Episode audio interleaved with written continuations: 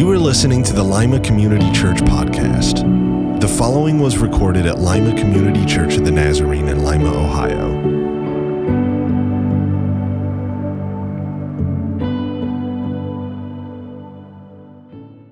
Good morning. Do y'all remember Galileo? Do you remember this story about this man, Galileo, who proposed this truth that the earth actually rotates around the sun, called heliocentrism, if you really want to get technical about it. And he presented this truth to the church at the time. And the Roman Catholic Church they were not so happy about this. They forced him to recant because they did not like that what they had assumed to be true, what was their way of thinking, that someone would dare oppose it. And later they realized actually he was right. He was right. The, the sun or the earth does rotate around the sun. Not everything rotates around us you know and he he actually was right and then the church was very humbled to have to say that was actually truth and we did not listen to it. Have you ever had somebody in your life like Galileo who was not afraid to speak truth to you? Uh, I am married to one of these people, and I'm so thankful for him. Uh, early in our marriage, I had this assumption that when you get married and you have a line of thinking or you're driven by some emotional uh, uh line of reasoning, that your spouse should just be totally on board with you. And that uh, did not happen. And I remember the first time that I really, I had this whole like emotional drive going on, and I had this whole line of reasoning and heading towards making a decision. When Bradley said to me, "Carrie, I, I don't think that's right," and I, I was so taken aback that he would not agree with me. Um, it stopped me in my tracks, and he said, "Carrie, I don't think that's best. I don't think that's best." And as I took that I was very taken aback. And I, I, went to the Lord and I was like, um, Lord, I don't think this is how marriage is supposed to go. Um, and very quickly, the Lord said, Carrie, do you not see that your husband loves you so much that he is willing to speak truth to you when you need to hear it most? When you are heading in a direction that is not my best for you, your husband loves you enough to speak truth. I get this at work too. Uh, I work with a bunch of counselors, you know, and uh, but my assistant in particular, she is one who will very readily say, mm, "Carrie, I'm not sure that's best, you know, and, and she'll she'll get into my line of reasoning, and it requires humility, doesn't it, to listen to someone who who you're going this way and they come in this way, and it, it sounds different than the way you were headed, but it is actually truth. It requires a lot of humility. Now, I mentioned I'm a counselor, so I'm going to lay down a bit of neuroscience before we dive into God's word because I think this is going to really help us. And our Creator did this anyway, so it's really important we understand it. So, you have a limbic system, we all do, and it's kind of seated in this part of the brain, and that is your emotional center. And often when we are on our own way down an idea, a thought, a decision, a relationship that is not God's best for us, we're driven there by the emotion center of our brain, by things like fear and anger, loneliness, discontent, pride, selfishness. We are often blinded to the truth by our own emotions, and we just go headstrong into something that is our own way. But we also have this part of our brain called the prefrontal cortex, which is right up, up, up, comes over top here, right behind your forehead. And when someone has enough courageous love to speak into us in a respectful, loving, and calm way, they are tapped into their prefrontal cortex, which is where logic and reason and sound judgment and the ability to think things through and truth is seated. When they speak that into our lives, we have an opportunity to let it connect with our prefrontal cortex and shift us into being able to say, Is this God's best? Or do I need to change my way to match His way? These are the moments in life when our way intersects with the one who is the way, the truth, and the life from John 14, 6. And if we listen to that truth, it has a way of calming down our limbic system.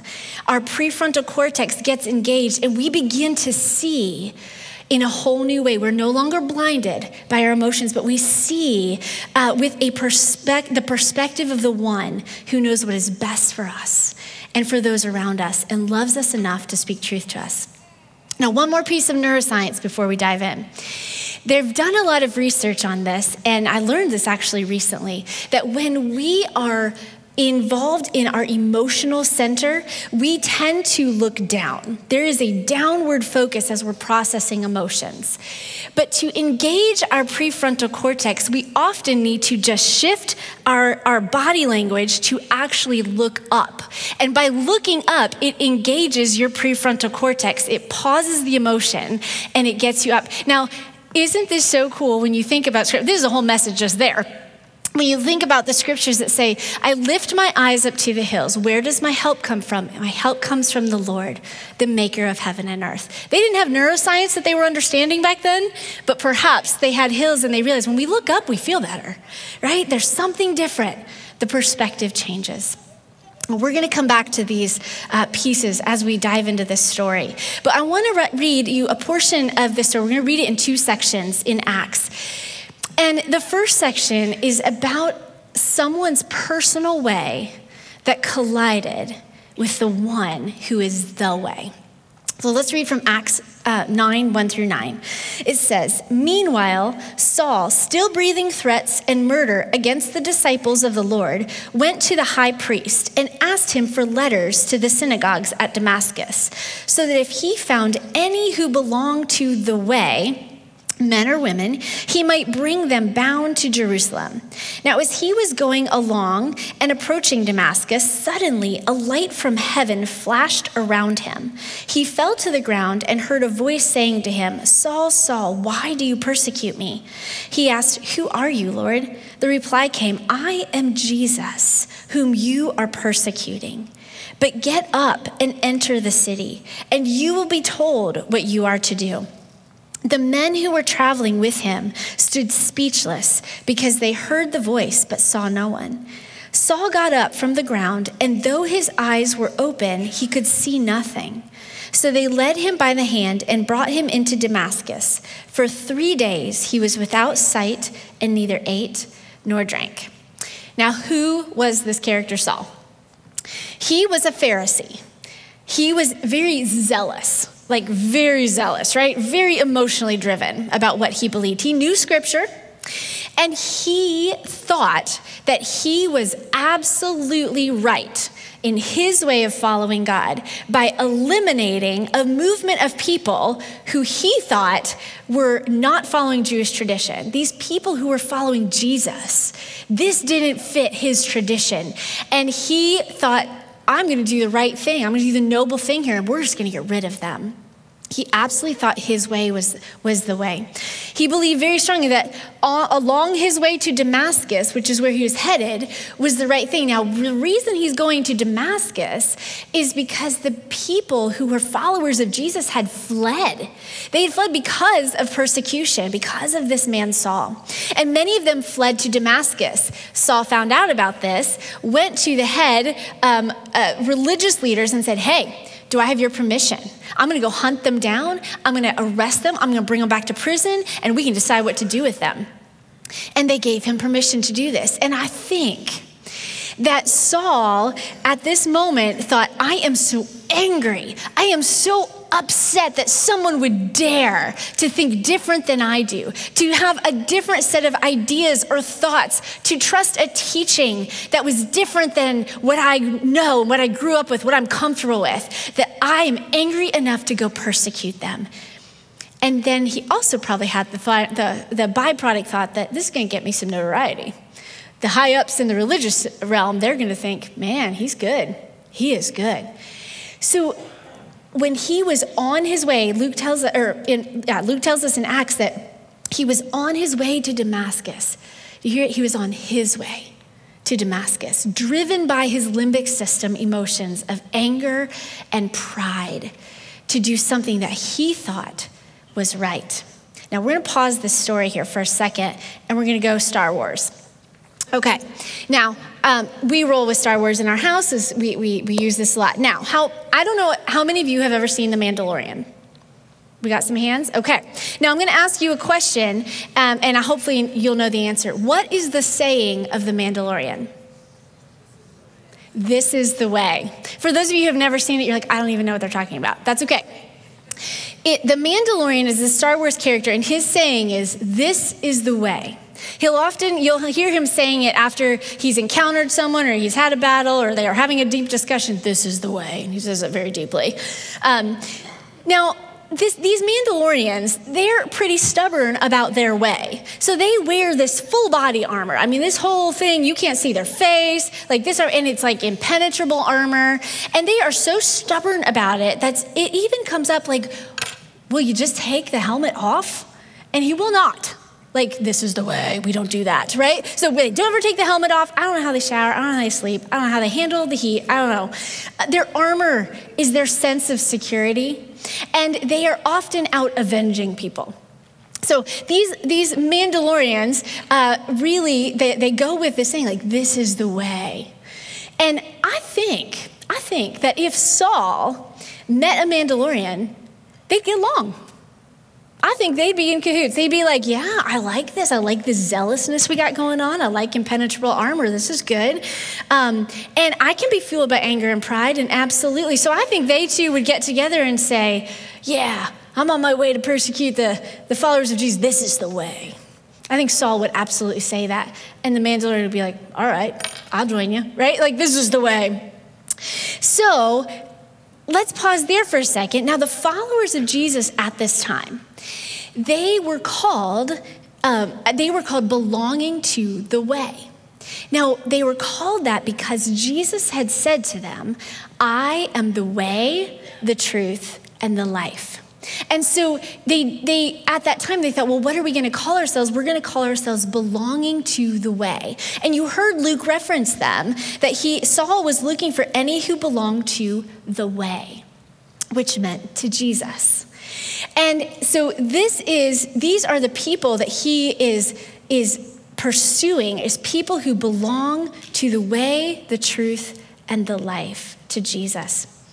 So Saul is on his way to persecute the people of the way, right? The people of Jesus. When Jesus' courageous love for Saul and his followers resulted in Jesus stopping Saul to speak truth to him.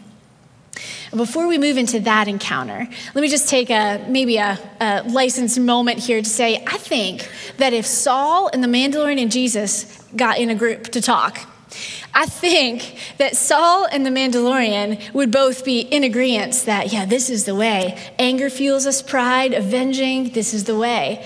And I think Jesus, very respectfully, very calmly, but very much boldly, would say, actually, I am the way. And this way leads to truth and to life, but it's going to require humility to follow this way. Now, Saul's encounter with Jesus, let's look into this. He was on his own way, he was in the middle of nowhere, headed to Damascus, fueled by his own limbic system of anger and pride. When suddenly, in verse 3, it says, Suddenly a light from heaven flashed around him and a voice spoke into him. Now, let's talk about this bright light. Uh, this, a lot of times when I grew, growing up here in the story, you just kind of think God just did like spotlight, pew, right on, on Saul. And when we study this, this region of Damascus where he was headed, they actually had this characteristic phenomenon that when the hot air of the plain met the cold air of the mountain range, violent electrical storms would be the result. So, could it be that God fully understood how creation works, also understands how the one he created worked? And Saul, on his way, in his own way, in his own mindset, driven by by these deep emotions could have been looking down. Remember that whole neuroscience of looking down, really gearing up for this battle that was in front of him and him taking down followers of the way, of the way of Jesus. And God knew there could be this electrical storm, these lights that would flash, and it would cause Paul to look up. And God said, I can use that. I can use that. Have you ever been on your way and something abruptly gets your attention.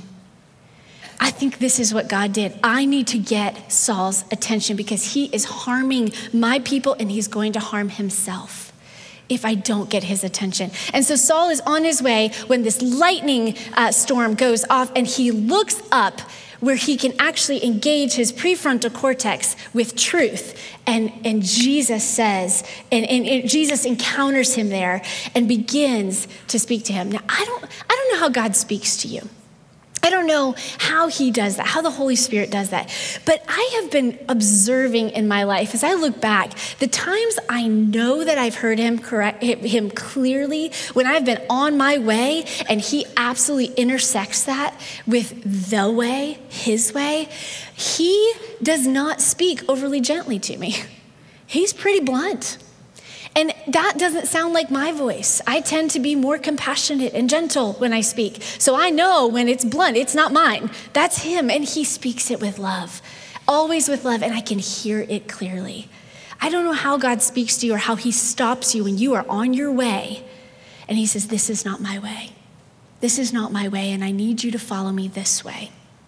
But this is what is happening uh, to Saul. So, out of this lightning came the voice of Jesus, the one who is the way, the truth, and the life. And he says, Saul, Saul, why do you persecute me? Now, he uses a double name. And I don't know if God's ever done this for you, used a double name, but if he does, just know that is a very intimate calling. In the Old Testament, when there was a double name used by God, that often occurred when someone was interrupted with a divine calling. So if he's ever interrupted you and said your name twice, that's a good time to listen because he has a divine calling for you. So he says, Saul, Saul, why do you persecute me? And Saul says, Who are you, Lord? And he's not saying, like, you're the Lord of my life. He's saying, uh, Sir, I don't know who you are. I, I don't understand who you are. And Jesus responds to him, I am Jesus, whom you are persecuting. You see, Jesus aligned himself with his followers. He didn't separate himself from them. He said, When you are hurting them, you are hurting me. They belong to me, they belong to the way, and you are persecuting me. Saul was at once stopped on his way with an encounter with the one who is the way. His anger and pride were leading him down this path, and yet Jesus himself shows up and says, This is not the way. I am the way. So when someone stops you, if someone is being the voice of God in your life and you're headed on a certain way, down, ruled by your emotions, and they say, This is not the way, this is not the way of Jesus, it may be that God is saying, Where you're headed is not my best for you. It is not my best for those around you. And I love you enough to speak truth into your life. But it requires humility to listen and to go his way. Now, after this interaction, Saul gets up and finds that he can no longer see. And he did not eat or drink for three days. He was without sight and did not eat or drink. Do your emotions, your limbic system, this center of emotion in you, does it ever blind you to the truth? Have you ever been so fueled by emotion you can no longer hear truth? Sometimes we get there and we miss the one who is the way telling us where we go. So Jesus gave him some soul searching days. He gave him three days to say, This is what your emotions are doing to you. They are blinding you to the truth. And humility grew in his heart. Now, let's enter back into the story, and we're going to read now about another man who was in Damascus who was also going about his way and his interaction with the one who is the way. So let's read from Acts 9 10 through 19. It says, Now there was a disciple in Damascus named Ananias. The Lord said to him in a vision, Ananias. He answered, Here I am, Lord. The Lord said to him, Get up and go to the street called Straight, and at the house of Judas, look for a man of Tarsus named Saul. At this moment, he is praying, and he has seen in a vision a man named Ananias come in and lay his hands on him so that he might regain his sight. But Ananias answered, Lord, I have heard from many about this man, how much evil he has done to your saints in Jerusalem. And here he has authority from the chief priest to bind all who invoke your name. But the Lord said to him, Go, for he is an instrument whom I have chosen to bring my name before Gentiles and kings and before the people of Israel. I myself will show him how much he must suffer for the sake of my name. So Ananias went and entered the house. He laid his hands on Saul and said, Brother Saul, the Lord Jesus, who appeared to you on your way here, has sent me so that you may regain your sight and be filled with the Holy Spirit. And immediately something like scales fell from his eyes, and his sight was restored. Then he got up and was baptized, and after taking some food, he regained his strength. Now, Ananias was actually, he belonged to the way. He was a follower of Jesus. And he was going along his way uh, doing that, following Jesus, but he was also really afraid of Saul. He was walking along fearing Saul. And while he was on his way doing that, Jesus encountered him and said, Get up and go to the street called Straight, and at the house of Judas, look for a man of Tarsus named Saul, that he might regain his sight. Now, let's let's you know uh, sometimes scripture does not throw in all the emotional response right? But it's got to be there because ananias was human. If god had asked me to go to the one who i knew was persecuting those of us who belong to the way to say well, can i just pray for you to get your sight back? Oh my word are you kidding me? Like, I mean, I don't know how you would do this, but like, sure, God, no problem, I got this. I think that Ananias very quickly, ta- his emotional center got fired, and his response was limbic system fear. Very much a fear response to what God was saying to him. He said, Lord, I have heard about uh, from many about this man. Not just one, I have heard from many about this man. How much evil he has done to your saints in Jerusalem. And here he has authority from the chief priest to bind all who invoke your name. In other words, Ananias was saying, um, Lord, I think you're crazy. This is a terrible idea. Absolutely terrible idea. And I also think that Ananias was probably uh, playing this out in his head, thinking, if I go do this and pray over him, and he all of a sudden can see, I'm not sure I want to be the first person that he can see. Because that might mean, like, I'm a goner. So, fear, this limbic system response of fear, was starting to fuel Ananias to go his own way, to not listen to the way. But then, the way, the truth, and the life speaks into Ananias's prefrontal cortex, shifts Ananias's perspective to one of truth, and he says to Ananias, Go for he is an instrument whom I have chosen to bring my name before Gentiles and kings and before the people of Israel. If Ananias had let fear rule his limbic system, he would have missed this perspective of truth that God was giving him. So, what happens when we listen to the voice of the way? Ananias actually did go. He humbled himself to this his way intersecting with the way. And he said, All right, Lord, I'll follow your way because I belong to you. I will follow your way. And even if I'm afraid, I will do what you say and I will, I will go in truth. So Ananias went and entered the house. He laid his hands on Saul and said, Brother Saul, the Lord Jesus, who appeared to you on your way here, has sent me so that you may regain your sight and be filled with the Holy Spirit. Immediately, something like scales fell from Saul's eyes, and his sight was restored. Then he got up, he was baptized, and after taking some food, he regained his strength. When our way encounters the one who is the way, the truth, and the life, we often experience something like scales falling from our eyes. Often, when that happens, we can now see a perspective or a new outlook on our thoughts, our decisions, our actions, our ideas, our relationships, even ourselves. We see that in a whole new way. We begin to have a healthy prefrontal cortex that lines up with the one we look up to, the one we follow, his way, instead of just being fueled out of limbic system living, out of whatever our emotions are driven to think or act on. What about you? Has someone loved you enough recently to stop you in your tracks and speak the truth of the one who is the way, the truth, and the life to you? Maybe you have been blinded by the emotions on your own way. Are you living out of limbic emotions? But is the the way inviting you to live out of truth? out of His perspective, out of His way of handling your situation, out of His way of interacting with the people around you?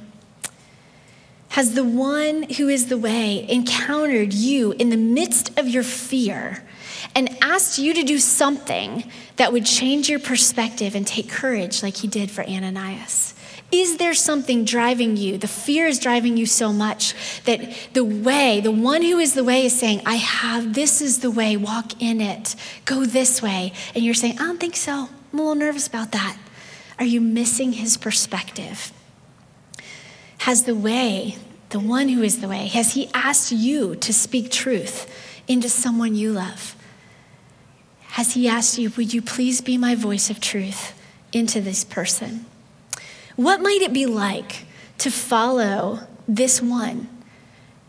To say, I belong to the way, not my way, but I belong to his way.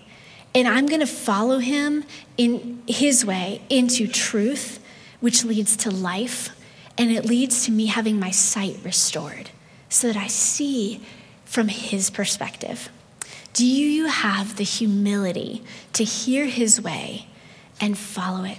Because it always requires humility to change our course to match His way. What, how might His way lead you in a different direction than your personal way? You know, for some of you, you've followed Jesus a long time, but we still get stuck in ruts of our own way. And we're fueled by our own emotions. And he says, Can I speak truth into your truth center of your brain? Would you follow my way? And for some of you, you may have never said, I don't think I've ever belonged to the way. And maybe you've been just fueled by all of those emotions your whole life and it just seems chaotic.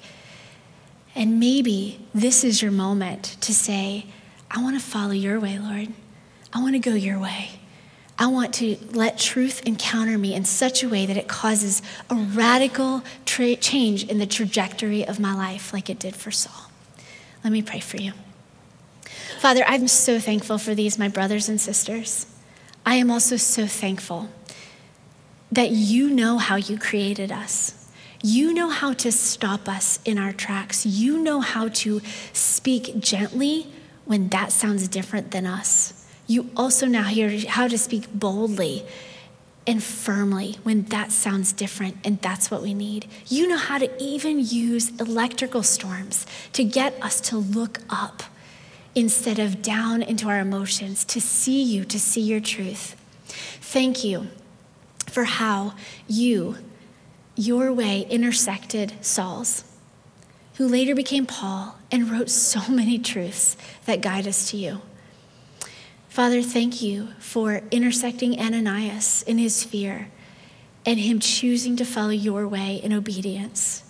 Father, it always requires humility to change from our way to yours. But because you are the way, the truth, and the life, would we be humble followers of you? And would we surrender our way for yours in any direction that that needs to go? Father, we give you praise for how you will lead us and how you so faithfully know us and love us. Would we follow your way? In your name, amen.